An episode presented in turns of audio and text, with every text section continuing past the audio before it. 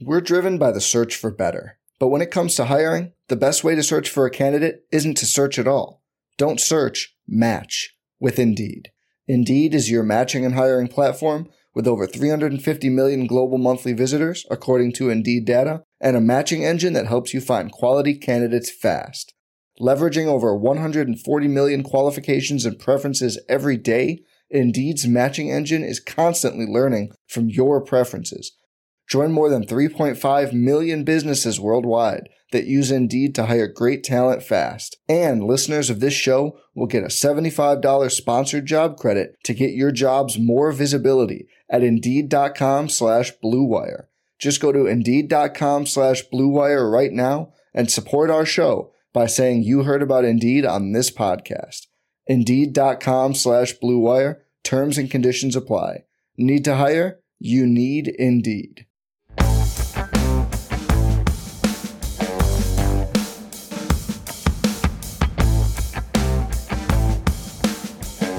Our biggest takeaways from the Zero RB Watch and Stealing Signals. That's what we're talking about this week on Stealing Bananas. I'm Ben Gretch.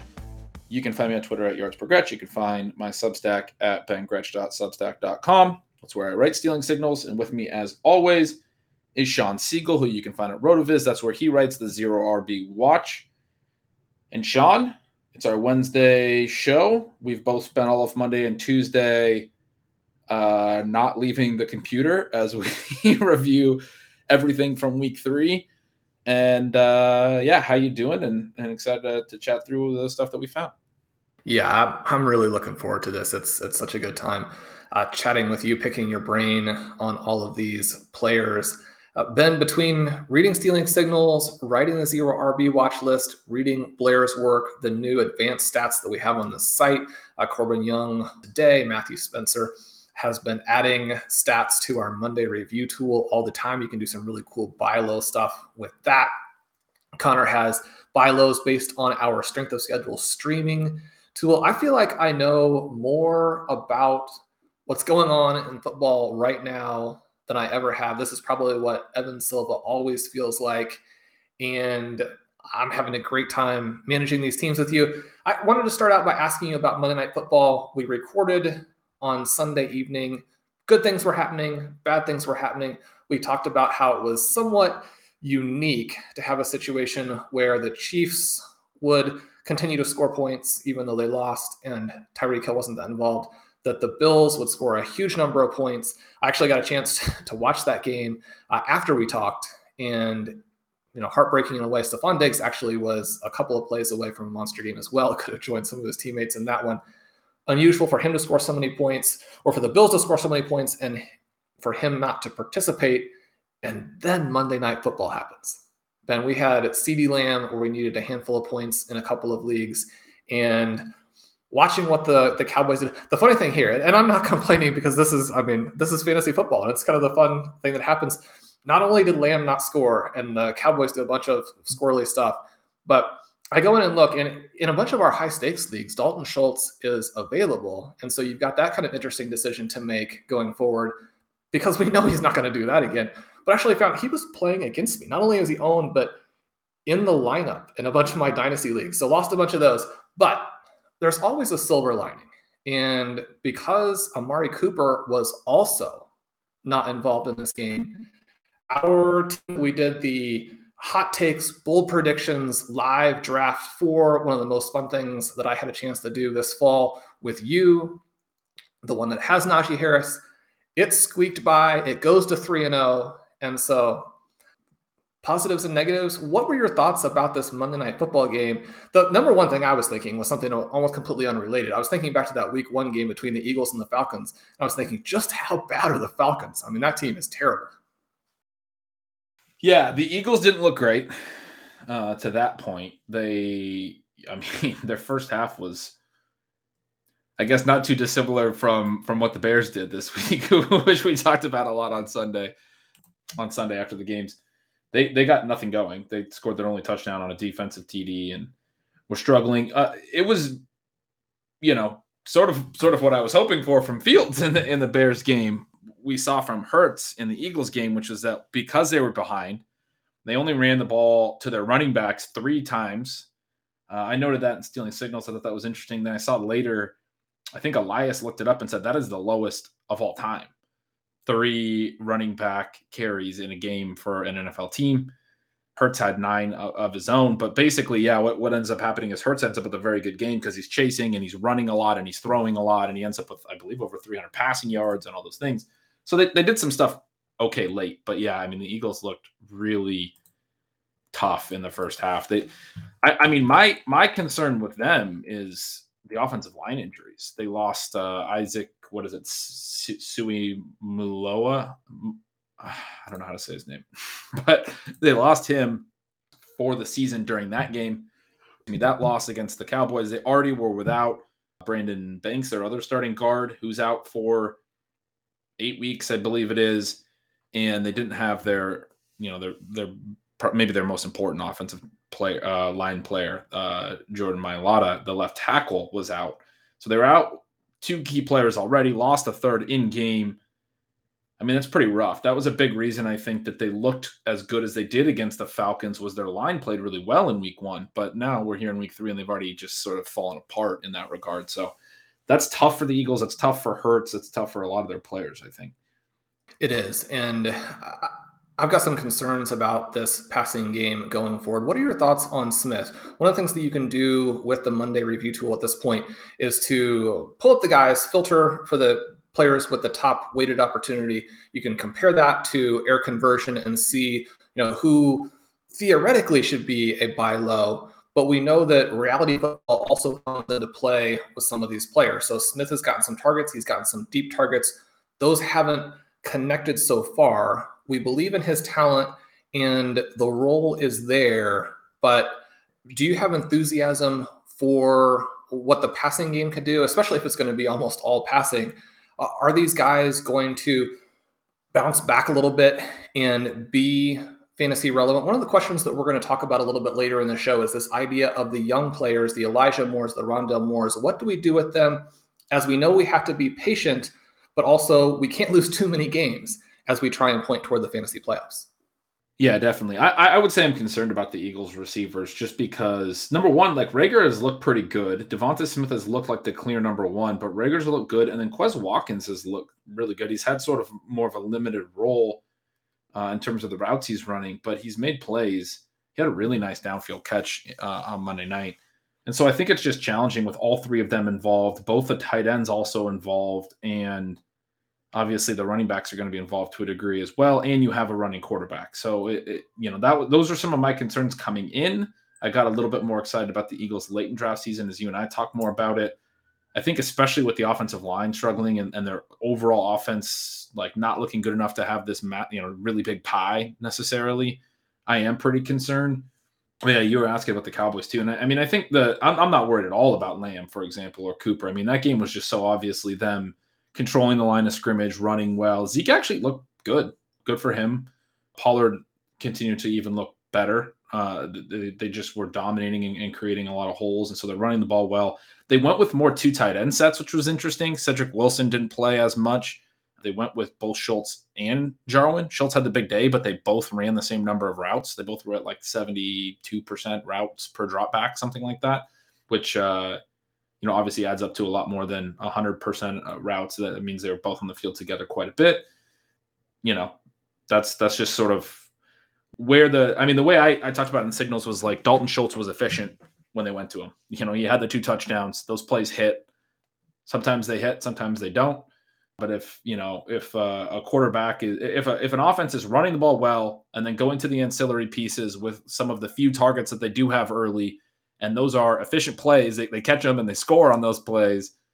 It's that I mean that's exactly the, type of scenario that can build toward the top receivers basically not being involved in that game because the Cowboys never were really uh, in a, in a place where they needed to throw a ton. It was actually kind of cool to see them throwing in the second half pretty aggressively, even with you know a decent lead. It wasn't a massive lead because of the defensive touchdowns on on both sides actually, but yeah, I wasn't concerned about Lamb at all. I mean, it just was one of those games. Football's a weird sport. Sometimes games play out that way. I mean, that's something that we know can happen, and it's it's hard to recognize in a three game, three week sample. This is a big thing that I talked about in stealing signals is I think there's been a lot of that stuff so far, more than I think usual for the first three weeks of the year, where stuff has happened you know, like peak efficiency for like a Dalton Schultz in a situation where the team is running well and then suddenly the receivers aren't even involved in that game. And it all makes sense from that one game's like living and breathing, you know, ecosystem or whatever you want to call it for, for that one football game. But there's been so many more games like that so far this year that I don't think are, are particularly predictive of the way these teams want to play or will play in a lot of different game scripts than, than we usually see in the first three weeks. And I think that's probably one of the biggest takeaways for me right now in the entire sort of fantasy football landscape is that people are always going to overreact to the first few weeks and a lot of these trends to me are just like you know I, I, talk about signals and noise in my in my article. A lot of what we've seen is just like fairly noisy. I'm not buying super super hard into basically anything so far. And i think that that's a great point because we tend to not only overreact but then anchor to these things that have been pretty fluky. And so we're going to have fantasy managers anchoring to information that is very misleading as we go forward, and that's going to be exploitable. You mentioned the situation with the Cowboys. I would be more worried about Amari Cooper, who hasn't been quite as healthy and doesn't look as dynamic. And I'm very biased on that, is that I think that there's a big gap between Lamb and Cooper. But you know, you see that big play to start the game. I, Lamb, obviously someone who can make some of these plays. We talked about his athleticism being maybe the only tiny little red flag with him, the size athleticism combo. You see that play to start the game where he's tackled more or less at the one inch line. And, you know, we didn't really have questions about that, but it's it's just kind of fun to see that element of it constantly wiped away because he's so dynamic there. He has the play on that Cedric Wilson touchdown where he comes open, and for whatever reason, Prescott definitely didn't think he was going to be part of that one, so wasn't looking there. He could have had the touchdown there, which would have changed the way his line looks. One of the cool points that you made on a recent show was about how early on, when Barkley wasn't healthy and they could do some of these things with Daniel Jones on these run options, and he's keeping, he's running, he's forcing the defense to account for that in future games. Now, how much does it matter with the Giants where they, you know, aren't going to be good? But you know, they're trying to maximize how good they can be. In this game, it seemed very much that the Cowboys are saying, if you're going to take away our receivers or even try and take away our receivers and let us run on you at will, we will. And we're going to be able to do it in a way that most NFL teams can't. There, you see it with the Chiefs. Clyde Edwards-Helaire goes for a 100 yards, but it's still not a great way for them to approach the game to let Tyreek Hill be taken out of it. The Cowboys want you to know they can go two tight ends, they can run the ball down your throat. They have two elite running backs. They're going to score a lot of points on you that way, and they're going to continue to score. So I, I think that you know they've done a lot of things here to set up future games where they also score a lot of points. Yeah, absolutely. I think that's a, a great a great point there. And one more, as I was talking about sort of the fluky stuff, I wanted to circle back to Diggs, who you brought up in in your first comments. I mean, he could have had a monster game. You're right, and and people are worried about him. I know there's a lot of people who drafted him. I was very high on him. We we did the you know the Gretch me if you can segment that you talked about where I said he'd be the wide receiver one. I'm not really backing down off how excited I was about him.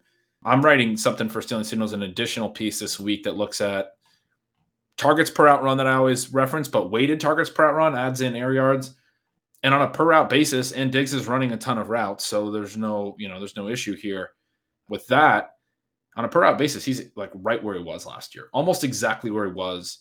And then in a very sort of weird twist, Cole Beasley is exactly where he was, and Emmanuel Sanders is right where John Brown was. So the Buffalo pass offense so far in terms of targets per route and air yards per route, oh, you know, weighted a little bit towards the air yards, the volume has been almost exactly the same as last year. And we know last year that Stefon Diggs was fantastic, right? And so I'm not, you know, it, it's basically just small sample efficiency they haven't hit. Josh Allen had the one throw where Diggs was wide open up the right sideline. He was under a little bit of pressure, and he just, I mean, it was a windy game, but he just threw it like five yards out of bounds next to Diggs, and it would have been a, a long touchdown. There was another deep shot into the end zone where Diggs, I sort of got tackled at the waist as he was kind of going out for the ball. It was a little bit overthrown. He didn't exactly get to extend to it because of the defender. It was well timed. I don't know that it was clearly pass interference, but certainly, you know, it was just one of those bang bang plays. It was very, very close to being a touchdown. He had separation. The pass wasn't, you know, perfect. And so and then and then Allen makes you know a really nice throw to to Emmanuel Sanders on the run, and, and some of those things just happen. Like, look, he made better throws when throwing to a different receiver than Diggs this week. That's going to happen. But overall, I'm not concerned about Diggs at all. And he was very active through the first two and a half quarters, and then not as much in garbage time. Which you know sometimes that will happen. But the fact that uh, he was so heavily targeted through the part of the game that was in question. I, am right there with you. I think that if we did the draft again, I would take Diggs just as high, you know, if not higher, in a couple of these situations. And so I, love the weighted yards per route run stat. Then you, have got a piece that's coming out on this. We're going to have this tool on RotoViz. You and Dave Caban have been working on this. Uh, subscribers are going to be able to go in and search this and search a lot of your other signature stats, the stats that you use in your pieces. And I'm really looking forward to it. It's going to be really cool. Yeah, that's going to be super fun. High value touches. You guys are basically like, what stats do you want in it? In it? And I was like, all right, well, here's all the stuff I look at for running backs. Here's all the stuff I look at for wide receivers and tight ends. It's not too bulky of a tool. It's basically just sort of, you know, looking at those specific stats that I really, really value there's a lot of other stats that I look at as well. You know, you talk a lot about expected points; those are in all the other RotoViz tools, so you'll still be able to find all that stuff. But this will be mostly just sort of the like signature stats, like you were saying. So different ways to look at high value touches for running backs, different ways to look at, and some new stuff with that. You know, high value touches as a percent of the team's total high value touches, which I thought was an interesting way to consider it. But I haven't really actually dug into a ton. You know, and splitting out green zone touches and all these other things that I think are very important. And then and then for receiver, yeah, targets per route run is a big one, and then this weighted targets per route run stat will be in there as well. So that'll be fun. Yeah, it's gonna be. I mean, you, you go down into the tools, you you come back up a couple hours later, you disappear into that rabbit hole and wonder where the time is gone. But it's time well spent. It's a lot of fun, even from an entertainment perspective, even if you're not writing articles all day long. But in the last couple of days, like you said, we spent most of the day in front of the computer, thousands and thousands and thousands of words. You know, we need to consider novelists, right? You have a, a book in, in almost no time, and then, you know, hit the bestseller list and, and you're a multimillionaire. You can hang out at the beach. After the break, we're going to come back and look at some of more of the advanced stats. We're going to look at some of the key pieces from our articles and our week takeaways, including a look at some of the committee backfields that appear to be giving RB1 or RB2 workloads to multiple guys. Hey, RotoViz radio listener. This is Curtis Patrick from the Dynasty Command Center podcast, and I've got a special deal for you today. Go to rotoviz.com, click the subscribe button, put the 12 month subscription in your cart, and use promo code RVRadio2021. That's RVRadio2021, and you're going to save 10%. Taking advantage of this deal, getting your hands on what's included in the package is the best way to enhance your performance this year. So go to rotoviz.com and subscribe now. We're driven by the search for better. But when it comes to hiring, the best way to search for a candidate isn't to search at all. Don't search, match with Indeed. Indeed is your matching and hiring platform with over 350 million global monthly visitors, according to Indeed data, and a matching engine that helps you find quality candidates fast. Leveraging over 140 million qualifications and preferences every day, Indeed's matching engine is constantly learning from your preferences. Join more than 3.5 million businesses worldwide that use Indeed to hire great talent fast. And listeners of this show will get a $75 sponsored job credit to get your jobs more visibility at Indeed.com slash BlueWire. Just go to Indeed.com slash BlueWire right now and support our show by saying you heard about Indeed on this podcast. Indeed.com slash BlueWire. Terms and conditions apply. Need to hire? You need Indeed. Introducing Royal Caribbean's newest ship, Icon of the Seas, the ultimate family vacation. The ultimate six slides, eight neighborhoods, zero compromise vacation the ultimate never done that, can't wait to do it vacation. The ultimate chillin' by a different pool every day of the week vacation. This is the icon of vacations. Icon of the Seas. Arriving in 2024. Book today. Come seek the Royal Caribbean. Ships Registry Bahamas.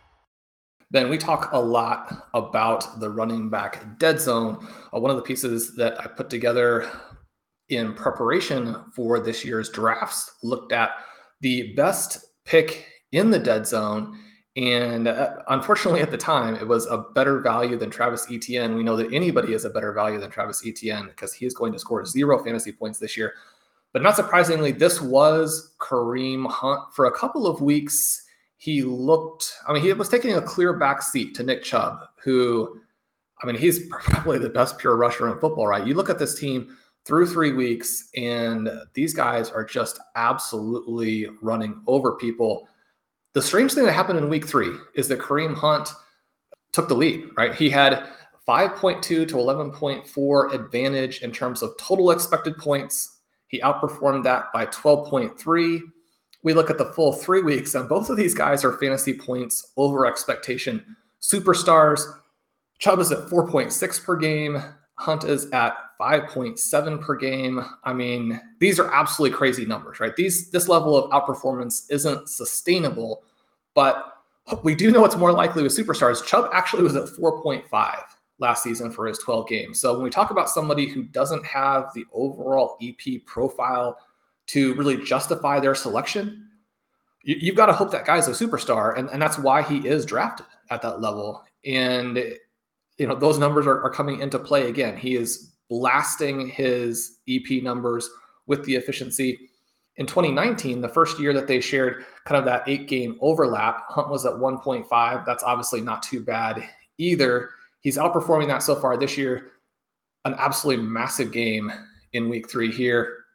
He was one of the top guys, I think number one in yards after contact, uh, averaging 6.3 on his 10 attempts. I mean, we're talking about small sample sizes, obviously, but it's still pretty impressive. He's got a 30% evasion rate. He was one of the leaders in terms of yards after the catch, yards after contact after the catch. So it didn't matter if he was rushing the ball, catching the ball. He was shrugging off tacklers as though you know he's a, a Marvel superhero in a movie here. Now, the Bears didn't have a good week in any way, shape, or form, but uh, Kareem Hunt coming through as a dead zone running back. And that's kind of the range in which I like to take our the first zero RB guys if you started out really heavy. Now, we did some teams where you just take sort of one running back in the first six or seven rounds. That actually has worked out pretty well for us. Uh, what are your thoughts on this backfield and maybe even contrasting it with this Broncos backfield where Melvin Gordon and Javonte Williams have scored quite a few points. Their EP numbers have been very high. Gordon stopped at the one yard line in this game. Williams scores right afterward, but then Williams has uh, kind of the late game foibles where he stopped and then he fumbles. You know, there's some notes about how this stuff takes place in garbage time. But frankly, the Broncos have been so dynamic on defense that a lot of their games they've been way ahead. So I don't know. I mean, both of these guys are getting touches late in the game. Yeah, certainly. I mean, uh, both of the Broncos have essentially only played from ahead so far. So both of the backs have profiles that lean toward you know more production in in what you know you might refer to as garbage time or high win probability scenarios or however you want to view that yeah, I mean, I think both these backfields have been tricky for me to analyze, and I'm actually really interested to hear uh, to hear your thoughts as you sort of talk through it. Gordon looks efficient again this week, you know, in terms of sort of the ugly old school efficiency metrics like yards per carry, in a way that that Williams actually did not. Williams had looked a lot better through the first couple of weeks, you know, other than Gordon's one really long touchdown run in week one. And so you had started to hope that, hey, maybe Williams just looks like the better back over an extended stretch. This week, that gets a little bit more complicated. And so now I'm back to like, well, you know, they're probably just going to be in a 50 50 split here for a little while. And, you know, we're hoping, you know, we, we've talked before that Williams getting the 50% snap rate and touches right out of the gate in week one. I think he was above 50% touches, right at 50% snap rate was a very positive sign long term. And so now we're just sort of in this waiting waiting period, holding period where they're both playing a lot.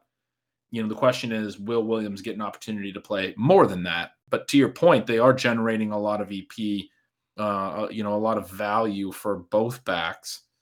The concern with that is, will they continue to win at a really high rate? They've had all these wide receiver injuries, which aren't good. I mean, that was a big part of this offense. I mean, Bridgewater's played well, but you know, having Jeudy and Hamler on top of Sutton and Fant is amazing. And then having just Sutton and Fant and and Tim Patrick and you know Albert O and, and those guys makes it a little bit more challenging, I think, to be consistently good. And then also they have just had a probably the softest schedule in the NFL so far. They play the Giants. They played who in week two? Have they played the? Oh, they just they just shut out the Jets this week in week three, and week two was the Jaguars. So you're looking at, you know, probably potentially three of the worst teams in the NFL, right? I mean, I think if you go look at some of these power rankings, people are going to have those three teams maybe at the bottom, at the very bottom. And so you have that element of it too, where they're going to, you know, they're going to be in some tougher spots. And are they going to be able to, to produce enough running back value for both? Browns one is more interesting to me because you note that they've been efficient in the past. You note that both backs are efficient. There are elements of this that you have to start to wonder whether essentially when we talk about like sort of regressing to the mean and things being unsustainable and difficult, sometimes there's a question of like where is that individual player's mean because not everybody is going to regress to the same league mean and you talked about superstars you talked about you know obviously superstars being it being easier for them to be more efficient nick chubb i think it's very very easy to say that nick chubb's expected efficiency or fantasy points over expectation or however you want to talk about that should be expected to be better than league average no doubt. But when we also add in that, you know, Kareem Hunt, who's also incredibly good, and maybe the same could be said about him independently, but when they're both doing it in the same offense and they both did it in that offense last year, and you can even go back to the year before, there's something to be said about the way these guys are used, how good their offensive line is, how the offense is designed, that we almost should expect their mean in terms of what their actual expectation is to be efficient, maybe a couple of points a game better than expectation uh, in terms of their efficiency, which is you know, helps number one in terms of them both getting enough points from a split.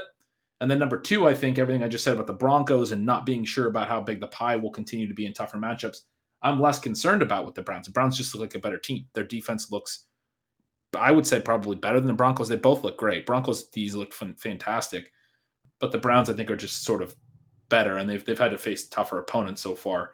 We'll find out more about the Broncos as we go along, but their their D and sort of their offense and everything. The Browns, you know, you could just look at Vegas odds or whatever. The Browns have been projected since the offseason to be the better of these two teams.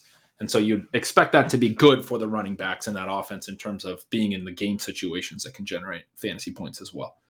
And in that piece, I went through a variety of scenarios, talked about how their EP and FPOE profiles could move around some of the things that happened in 2019 in 2020 how chubb really did sort of come back and take a little bit more of the lead once he returned from injury last year and that combined with the fact that hunt was sort of flukily inefficient when he had the backfield to himself and i think that that convinced people that this massive upside in the case of a chubb injury maybe was overstated it's not right? And so if you're in situations where a week from now you can make a move for Hunt, you want to make sure you do that. The other thing, and you definitely alluded to it right there, is this situation between the two teams. Which team is going to be able to run more? You think about how the two divisions are developing. And, you know, will the Broncos, especially with Teddy Bridgewater, not looking quite as good again in week three, we know he's a game manager are they going to be able to run a lot against the Chiefs? Are they going to be able to run against the Chargers? Are they going to be able to run against the Raiders? Probably not in the same way. So then it's a matter of who comes out and is dynamic in the receiving game. Williams has kind of teased that. We'd like to see him develop that a little bit more. Conversely, the Browns, in comparison to their divisional mates, I, I think you've got to be very excited. If you're a Cleveland fan, the Steelers looked like a team that you might be able to get up on, control the ball, control the clock, you know, run it down their throats, do a little bit like what the Bengals did last week, but with Chubb and Hunt, you can do it more explosively than you can with Joe Mixon. The Ravens look like a team that maybe you can exploit and do a lot of running against. I mean, they have the crazy game there with the Justin Tucker kick, but the Ravens are a team now that does not necessarily look like a Super Bowl contender. And then the Bengals, you know, could go a lot of different directions. We're very excited about them, but it's probably too early to say that they're a Super Bowl contender. The Browns and a lot of the schedule going forward, I think, are very well set to deploy these guys. We know that's going to be a huge part of their game plan. It might be even a little bit more based on game script than it might in a, in a worse scenario, especially as we look at this passing game, which is almost perfect, right? Because it's just good enough to not be so bad that the teams can then really focus on the run, but it's not good enough to siphon a lot of plays away from the running game. Yeah, definitely. And I, I, think some of the listeners might be surprised to hear you say that about the Ravens. I mean, they haven't looked great, but they did finally get over the hump against the Chiefs already this year. They're throwing more than ever. It is interesting to see that sort of trend develop with all their running back injuries. I'm not certain that that's going to stick because, like, for example, they went pretty pass heavy here in week three against the Lions. It seemed like they you know knew they had an inferior opponent and wanted to really work through that side of their offense almost lost to, to an 0 2 team. I mean, we know the Lions are feisty. We've talked about that constantly, but 500 plus passing air yards from Lamar Jackson. A lot of them on target to his guys deep. I mean, yeah, you got to play they, to your guy's strengths, and that's his strength, right? Is that he can move around, he can get these guys 30, 40, 50 yards downfield. It looks very different if Marquise Brown catches those balls. Absolutely, absolutely. It's a very good point. If Brown just brings in those passes, this game's more of a blowout. I think they did a lot of things very well passing. I'm just interested to see sort of I I, I don't know. I, this is kind of a narrative based take, but I feel like we've seen a couple of times in the past where the Ravens have like almost tried to make it a point to get Lamar passing more, leaned into it more in smaller samples. It would make a lot of sense with all the running back injuries if that was a big focus early in this season. I'll be very interested to see if it sticks all year. It, it wouldn't be all that, you know, surprising. We already sort of expected that. We were talking about it before the running back injuries that the that the Ravens could pass more this year especially with the you know the Rashod Bateman pick and other things. They know that they know that they've lost in the postseason. You know, in, in situations where they struggled to throw to come back in games in, in, the last couple of years. So that's a part of their offense that you know it's been a, a part of the discussion since long before the running back injuries, and then obviously the running back injuries just make it that much clearer. I am interested to see you know where that develops to because uh, you know you you've been talking since the offseason all of these bigger trends could you know give Lamar Jackson this overall number one quarterback upside. Obviously, did that two years ago, but certainly wasn't being drafted this year. He wasn't being drafted, you know, QB two or anything. I think he was mostly like QB four. I think you had him QB two. I think that looks to be very smart. Obviously, Kyler's been fantastic as well, but if Lamar does pass that much, I mean, it, it could just be fantastic for the Ravens. But anyway, back to, back to your point, I, I do agree that the Browns seem like the, the pretty clear favorites in this division right now. It, will be interesting interesting to see the Ravens develop, certainly with all their injuries. And I'm I'm excited to watch this team play because uh, maybe it's not what they want to do long term, but in zero RB watch, I note that they split their opportunities in such a way that none of these running backs have any value. We've seen now that Latavius Murray can't get it done. We've seen now that Devonta Freeman can't get it done. Uh, you know, you you were adamant that we should drop him again off of the teams even last week, where we had added him sort of speculatively. I do hope they go back to Williams. You go in in the stats, you look, he's one of the top guys in the entire NFL in terms of yards before contact. A lot of people will sort of push that to the side and say that's not a running back skill, but it's not true of the other guys, right? I mean, you need somebody who can get through the line when you have it set up. Williams can do it, the other two guys can't. But this passing, when we talk about the missed opportunities, not only you have those plays for Brown, but he actually missed Mark Andrews wide open in the end zone. Andrews goes five for 109. He could have added another 35 yards and a touchdown on that. Bateman coming back, and you know, people who drafted Bateman in rookie drafts in Dynasty, I mean, they're going to be excited about this. They're not necessarily going to let him go, but you want to put out feelers and see what opportunities might be there. Maybe some team is actually a contending team and they need one of your guys in order to, you know, get through these next couple of weeks. They're willing to make that trade. I think seeing how this offense has developed the first three or four weeks, you know, we have the mini breakout from Brown. I don't think that's going to disappear just because he dropped these passes. Although, you know, you think about Diontae Johnson last year and how much it seemed to get in his head. It's certainly not ideal to have a little stretch there where you drop some passes because we're humans. You know, it's not like you can just make all that go away and the next time that happens, that is not kind of in the back of your mind. But you know, Sammy Watkins has had a role. I mean, Sammy Watkins is done, right? So I mean, Bateman goes in there. If this offense passes and attacks down the field, you know, suddenly you could have somebody with Bateman who is a big fantasy weapon and a weapon already here in 2021. We talk about guys who could win the second half of the season. I think that Bateman has to be in that category. Yeah, I I, I love that point Um, I was already planning on on ship chasing tonight with with Pat Kerrane and, and Pete Overzet. I'll be I'll be talking with them. Pat's been very very high on Bateman. I was less enthused because of the Baltimore pass volume. And throughout the offseason, Pat kind of always wanted to take Bateman on a lot of the high stakes teams I did with those guys. And we didn't get as much Bateman exposure. And so now I'm already planning to sort of joke with, with Pat tonight that I can't believe he didn't allow us to get more Bateman exposure because he's sort of always trying to. we didn't do a good job of allowing that to happen. Bateman looks just like like he could be a, an absolute smash with the way that everything is setting up for him. At the same time, Marquise Brown, to your point, you know the drops, like you said, not a great thing. But if he catches those passes, like we we're talking about him, or even just one, we're talking about him very very differently. I think he's. I'm doing that weighted targets per route run column. He, he's fifth in the NFL. He's behind Davante Adams, Brandin Cooks, Cooper Kupp, and then Odell Beckham is right there, basically tied with him. Only play has only played the one game, right? And so Brown is right there with Cooper Kupp in terms of the the volume of targets and air yards that he's drawing per route run. The fact that the Ravens are throwing more. I mean, he I, I wrote in this that he's sort of quietly tearing it up, or perhaps it's loud in the sense that his drops have have left a lot of potential product, production on the field. And I think you know, either way you look at that, people are probably not going to be high enough on Marquise Brown right now, especially in the very short term before Bateman's back. He's been getting open and he's been drawing targets and he's been doing like, and if he has that, you know, those catches, like I said, and has a big week three, we're like, wow, like this is Marquise Brown breakout season now. But instead, you know, those drops happen. That's again gets back to these, you know, three week variant samples I'm glad you brought all that up because I was saying I was a little bit more concerned about the Ravens because they tried to go pass heavy, barely beat the Lions. But you're right, like that actually worked really well if they just catch the ball, right?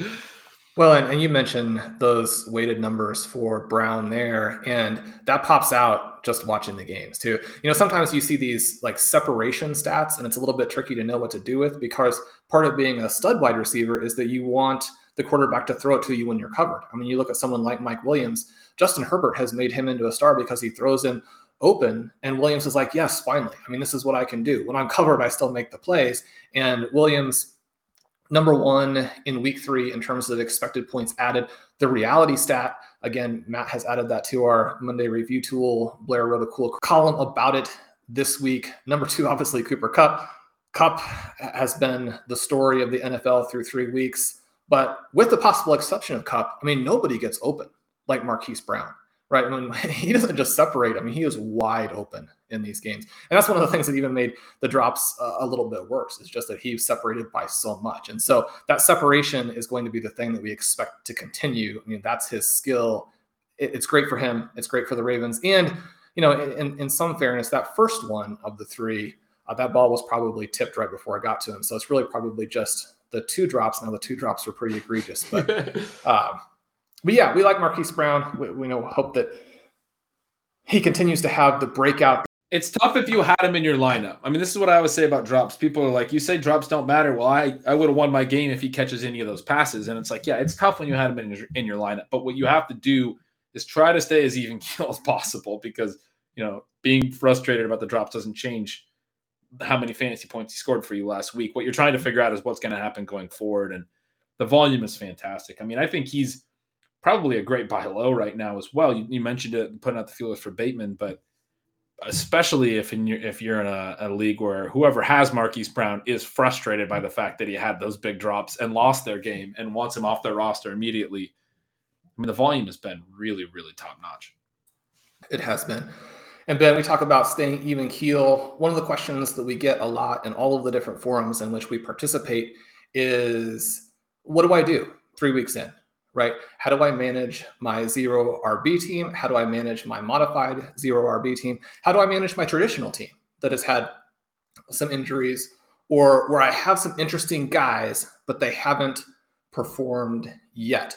We're talking about people who have the more trifecta and only one of those players has given them points in the line. Well, one of the frustrating things about some of these players early too is that it can be the worst of both worlds, right? You have Rondale Moore on your bench in week two. He puts up the massive point total, so then you put him in and he doesn't score, and you're like, ah, I lost out on both sides of this.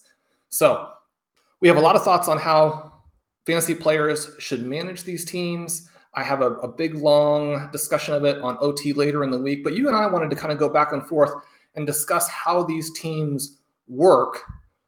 Rondale Moore, start with him. He's another guy who pops in the weighted targets per route run. He's someone that we think was an undervalued prospect. He's someone where they did have a manufactured touch for him at the goal line. He didn't quite get in. Even just getting in there changes that game for him quite a bit. But we also have a situation where Christian Kirk is having a revival. And we have a situation where somehow AJ Green is on the field and the rest of the team has been so good that he's managed to gain some yards. This was kind of a funny one. I was joking with you before the show that there was a play this week where the ball was thrown to him. He made basically no effort to catch it. And then he looked at Kyler and Murray like, how dare you throw the ball in my direction? I'm not sure I've ever seen a wide receiver so disgruntled to get a target in my entire life.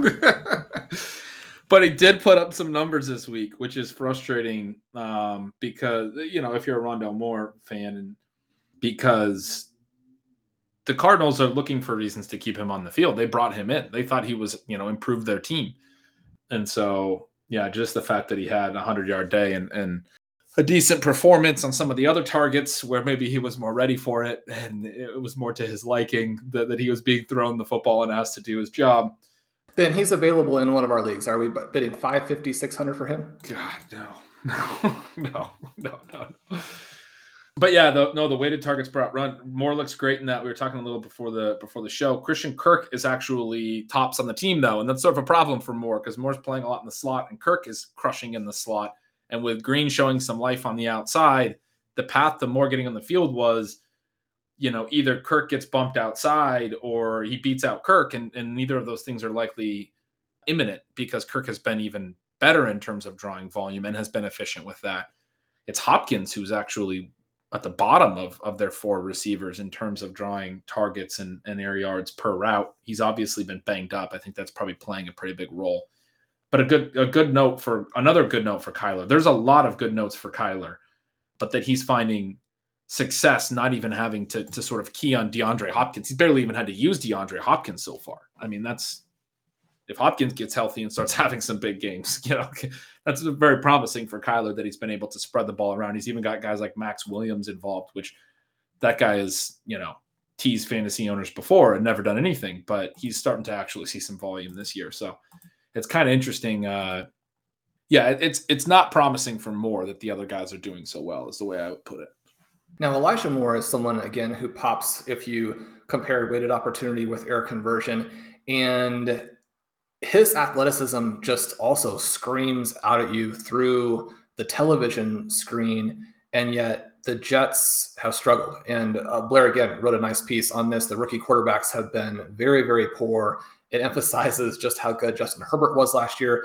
It emphasizes, I think, how good Joe Burrow was. Where some people are saying, I mean, he didn't have that good of a season, and yet when you plug his name into the RotoViz screener, use the similarity search. You know, one of the main names that comes up with a very similar rookie year is Andrew Luck. And so we have him bouncing back. We have Ja'Marr Chase looking very, very good.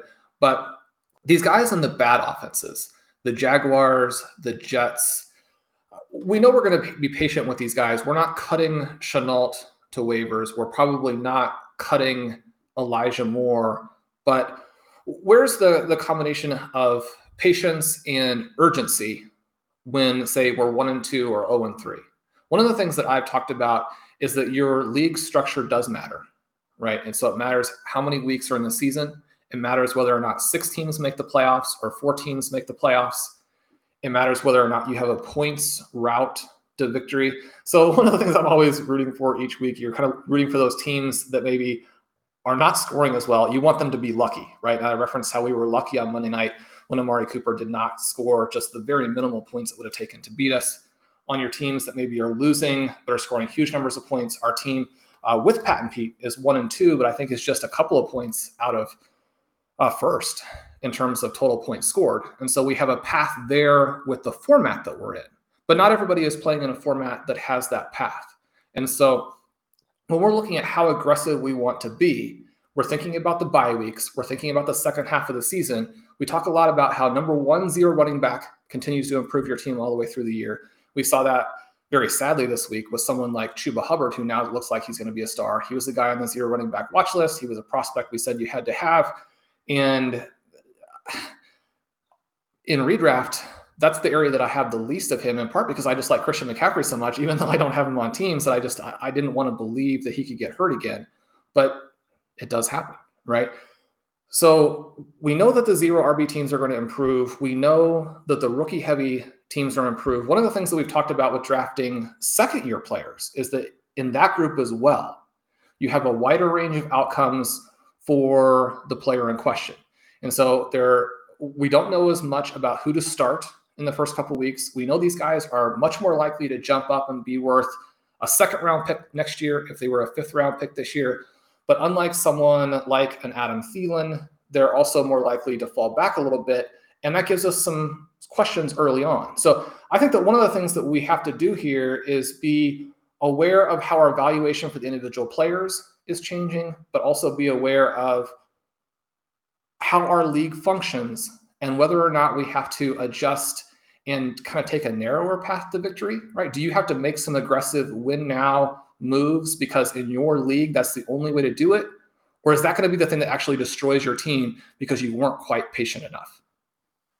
Yeah, I talked about this a little bit in my introduction uh, to part one of Stealing Signals. I mean, I, I think, and and one of the things that I said was um, that I've seen way. I'm just going to read it because I'm lazy. I've seen way more fantasy rosters just turn around because of uh, underperforming players starting to perform, and things like points against luck shift and an 0 3 team rattle off six straight wins, which you don't want to bank on. But I have seen that. Uh, I've done that. I mean, not every season do I have a team like that, but certainly when you're building teams that you think are going to be very good, just because they start 0 3, like okay, at the beginning of the year, you had designs and thoughts on them being potentially 12 and 2 or whatever, however many weeks you have. And so if they're 0 and 3 now, can't they still be that good the rest of the way? Can't they still be, you know, 10 and 1 the rest of the way or whatever? I guess I'm, yeah, I'm using 14 weeks. That's right. So they'd finish 10 and 4. I mean, that's not crazy, right? If, if, if you mm-hmm. actually do have a good team, I've seen more rosters improve that way than I've seen teams that are struggling. And you almost by definition have a bunch of players who've lost value and and then trying to fix that team by selling those players that you're going to have to sell basically low for sort of the flavor of the month, right? Like selling Stefon Diggs right now makes absolutely no sense. There's nothing wrong with his volume profile.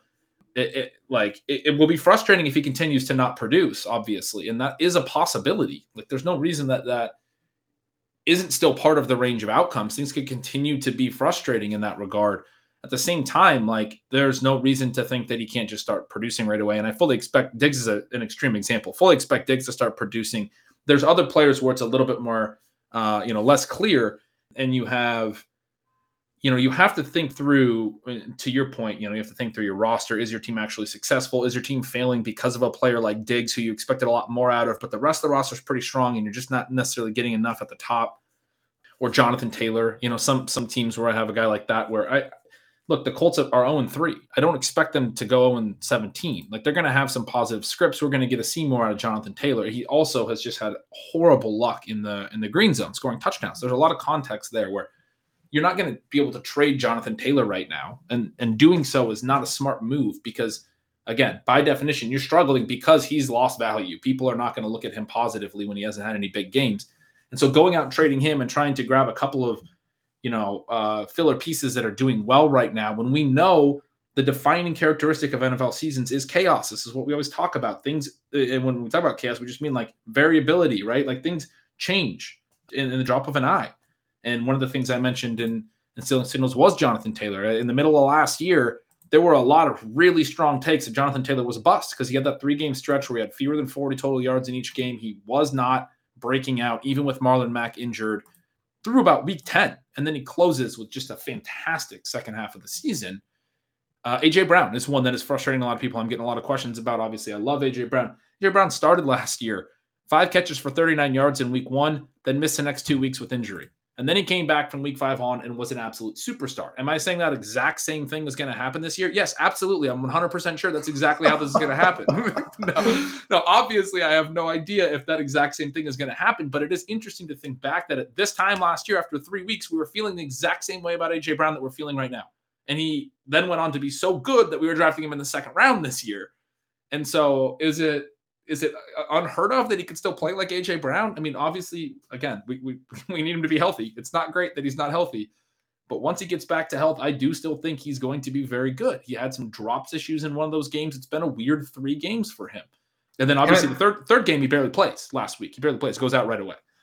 And I think that I'm almost tempted to try and add some of these guys even on underperforming teams as opposed to go the other direction. You mentioned you have to sell low on some of your players, and that's like the worst thing that you can do if you're struggling.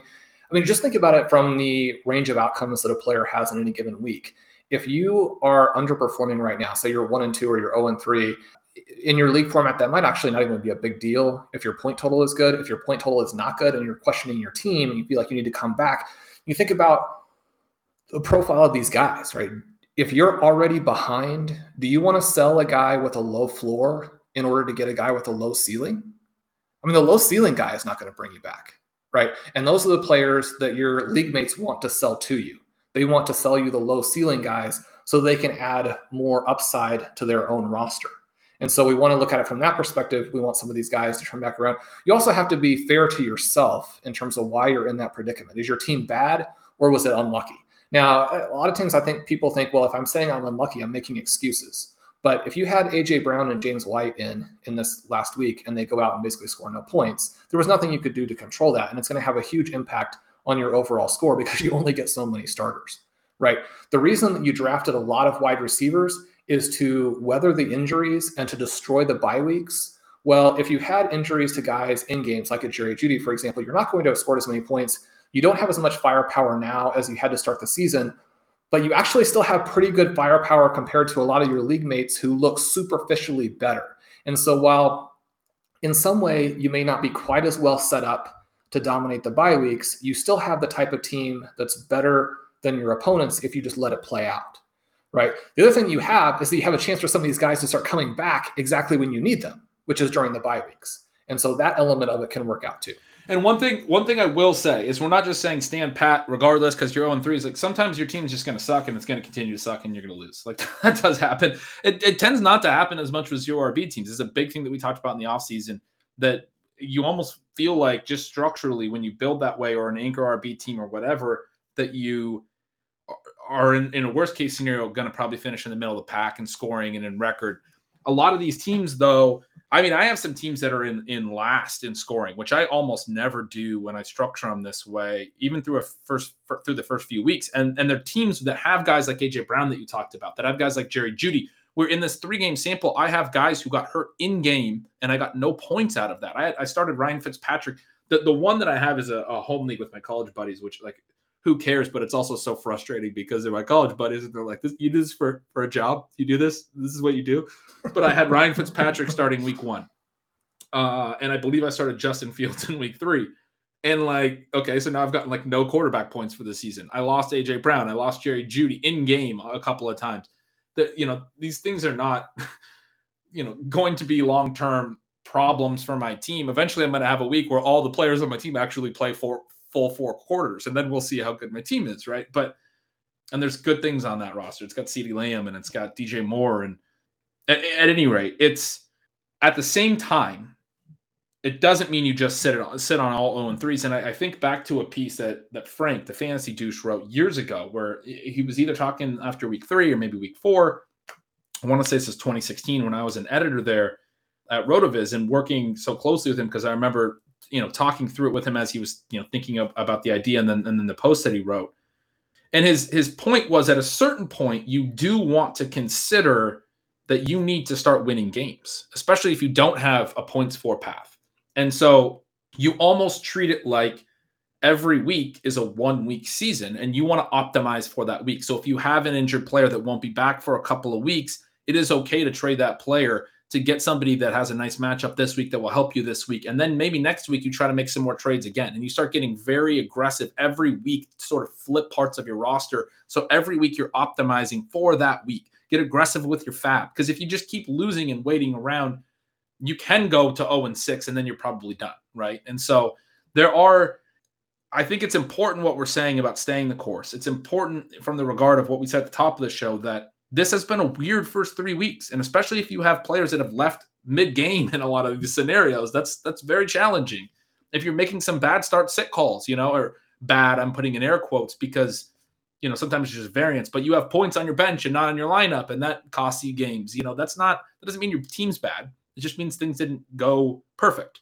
You know, if those things are happening, probably to everything we said, probably the best case scenario is to sort of stay the course with these high upside players, like you were saying. At the same time, if you go to 0 4 this week, if you go to 0 5, if you go to 1 and 4 maybe after five weeks, and you are concerned about being so buried, there is an argument for starting to trade, particularly, I think, the players that have actually been good on your roster. Because then you're actually getting full value of what they are. You can trade a guy who is maybe your one good player, and people get concerned about that. And I think this was the point that Frank was sort of making years ago. Trade him for trade the guy that's been the one good player in your team. You know, I mean, the immediate player I'm thinking of is Christian McCaffrey, who's now hurt. But like, if you had a Christian McCaffrey roster that was losing, and you felt like had real issues, you could trade McCaffrey for like three key pieces, and it would improve your starting lineup in the short term. It would improve the overall upside of your roster potentially. You know, hard hard to make that case trading Christian McCaffrey ever. But like, I don't know, maybe you have Derrick Henry, right? He's going off right now, and the rest of your team sucks. I don't have an issue with you trading Derrick Henry for multiple pieces. Most of the time, people try to say, I don't like to be on the one side of the two for one or the three for one trade. I want to get the best player in the deal.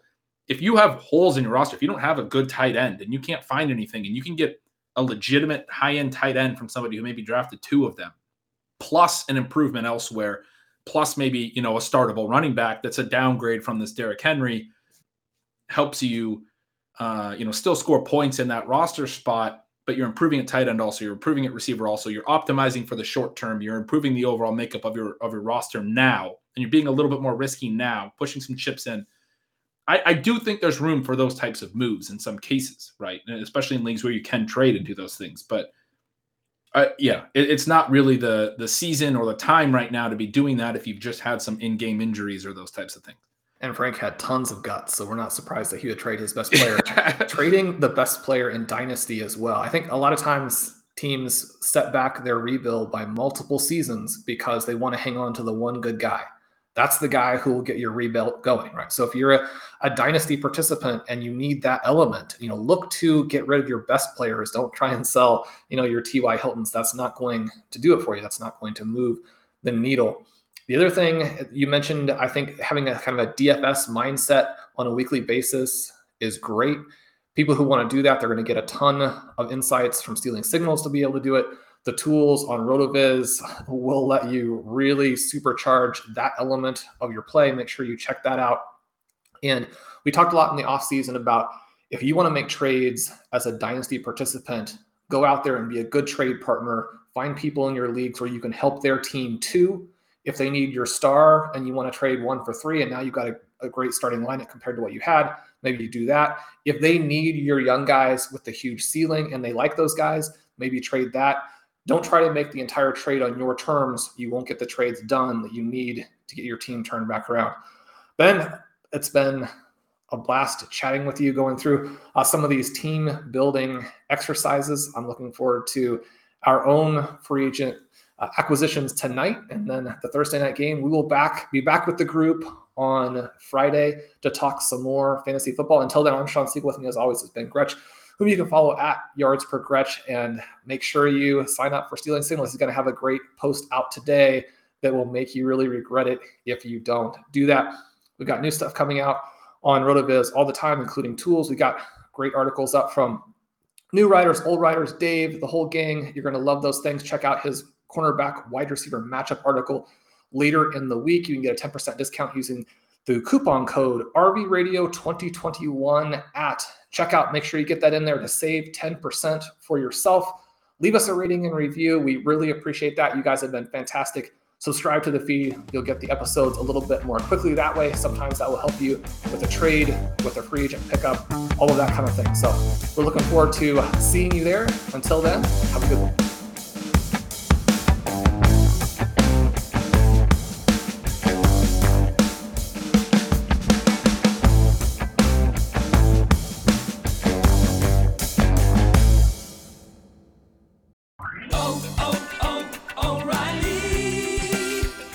parts? O'Reilly Auto Parts has parts. Need them fast? We've got fast. No matter what you need, we have thousands of professional parts people doing their part to make sure you have it.